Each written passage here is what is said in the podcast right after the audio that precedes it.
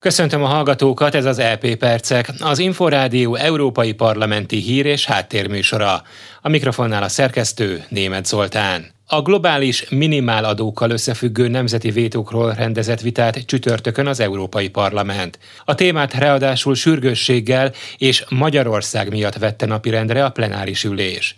Eredetileg nem szerepelt a napirenden a 15%-os globális minimumadó témája, azonban a múlt pénteki magyar vétó felülírta az elképzeléseket. Magyarország ugyanis egyedüliként elutasította, hogy a 750 millió eurónál nagyobb bevételű cégekre kivessék ezt az adófajtát, összhangban az OECD-n keretein belül elfogadott javaslattal, amelyel globálisan több mint 140 ország értett egyet.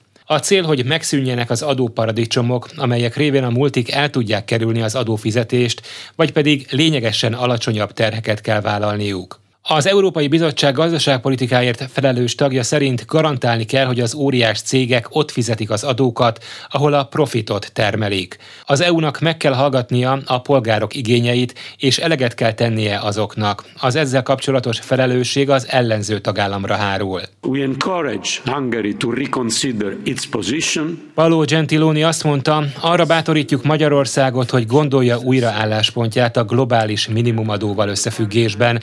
Az EU Európai Unió ezt a fontos munkát nem fogja feladni.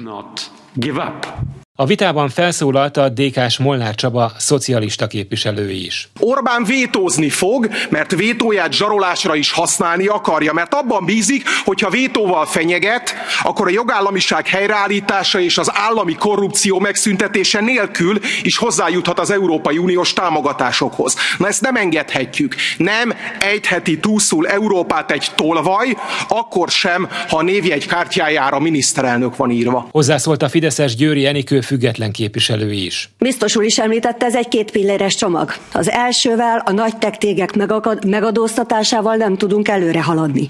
Csomagról volt szó, egyszerre kellene tető alá hozni a két dolgot. Harmadszor mi rohanunk előre, nemzetközi partnereink sem Ázsiában, sem Amerikában nem hajtották végre azt, amit mi már szeretnénk bevezetni. Ezzel az európai cégek versenyhátrányba kerülnek. Végezetül az OECD-ben nem dolgozták ki még ki a végrehajtási szabályokat, cégeinknek nincs január 1 ideje felkészülni.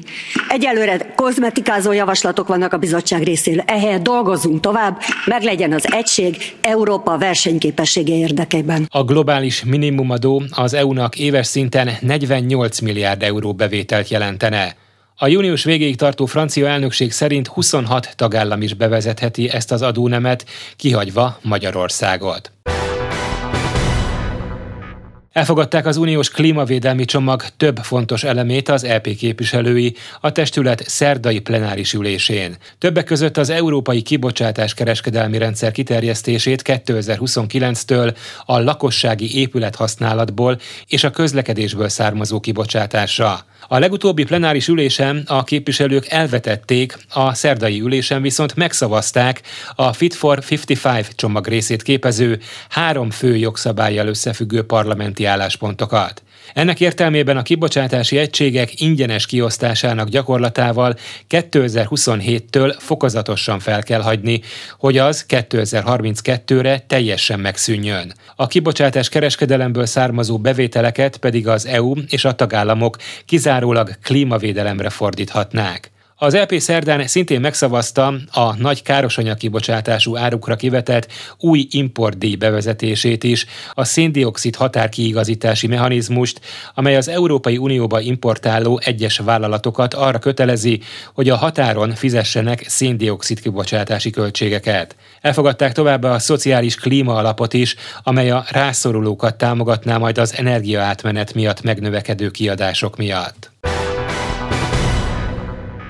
Az Európai Parlament hozzájárult a koronavírus elleni védettséget igazoló tanúsítványok június 30-án lejáró érvényességének egyéves meghosszabbításához. Az elfogadott megállapodás alapján az uniós védettségi igazolványok érvényességének meghosszabbítása mellett a vonatkozó jogszabályi változások azt is lehetővé teszik a tagországok számára, hogy új típusú antigén teszteken alapuló vizsgálati tanúsítványokat állítsanak ki. A jogszabály szerint az Európai Bizottságnak hat hónappal az igazolványok érvényességének meghosszabbítása után értékelnie kell, hogy a vonatkozó rendelet fenntartása szükséges-e és továbbra is arányos-e. A koronavírus elleni védettséget igazoló uniós tanúsítványt létrehozó, jelenleg hatályos rendeletet 2021. június 14-én fogadták el. Az Európai Bizottság február 3-án javasolta a rendelet érvényességének meghosszabbítását egy évvel, azaz 2023. június 30-áig.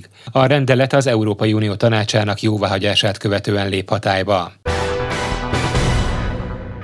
Az Európai Parlament azt kérte az Európai Unió tagországainak vezetőitől, hogy haladéktalanul adják meg a tagjelölti státuszt Ukrajnának és Moldovának. A plenáris ülésen magyar részről felszólalt a Fideszes Gál független képviselő is. Támogatjuk Ukrajna, Moldova és Georgia tagjelölti státuszát is, valamint a nyugat-balkáni országok európai integrációjának felgyorsítását. A jelenlegi háborús kihívásokkal teli időszakban ez jó lehetőség az Európai Egység előmozdítására előmozdítására és erősíti ezeket az országokat. Természetesen minden ország eleget kell tegyen a csatlakozási feltételeknek, beleértve a kopenhágai kritériumokat is. A képviselők tehát ragaszkodtak ahhoz, hogy nincs gyorsított út az uniós tagsághoz. A csatlakozásnak továbbra is érdemeken alapuló struktúrált folyamatnak kell lennie, amelynek során teljesíteni kell az uniós tagság feltételeit, valamint hatékony reformokat kell végrehajtani. Az EP szerint a nyugat-balkáni államok elakadt bővítési folyamatok folyamatának is új lendületet kell kapnia. Ez volt az LP Percek, műsorunk meghallgatható és letölthető a Szolgáltatók podcast csatornáin, valamint az infostart.hu internetes portál podcastok felületéről.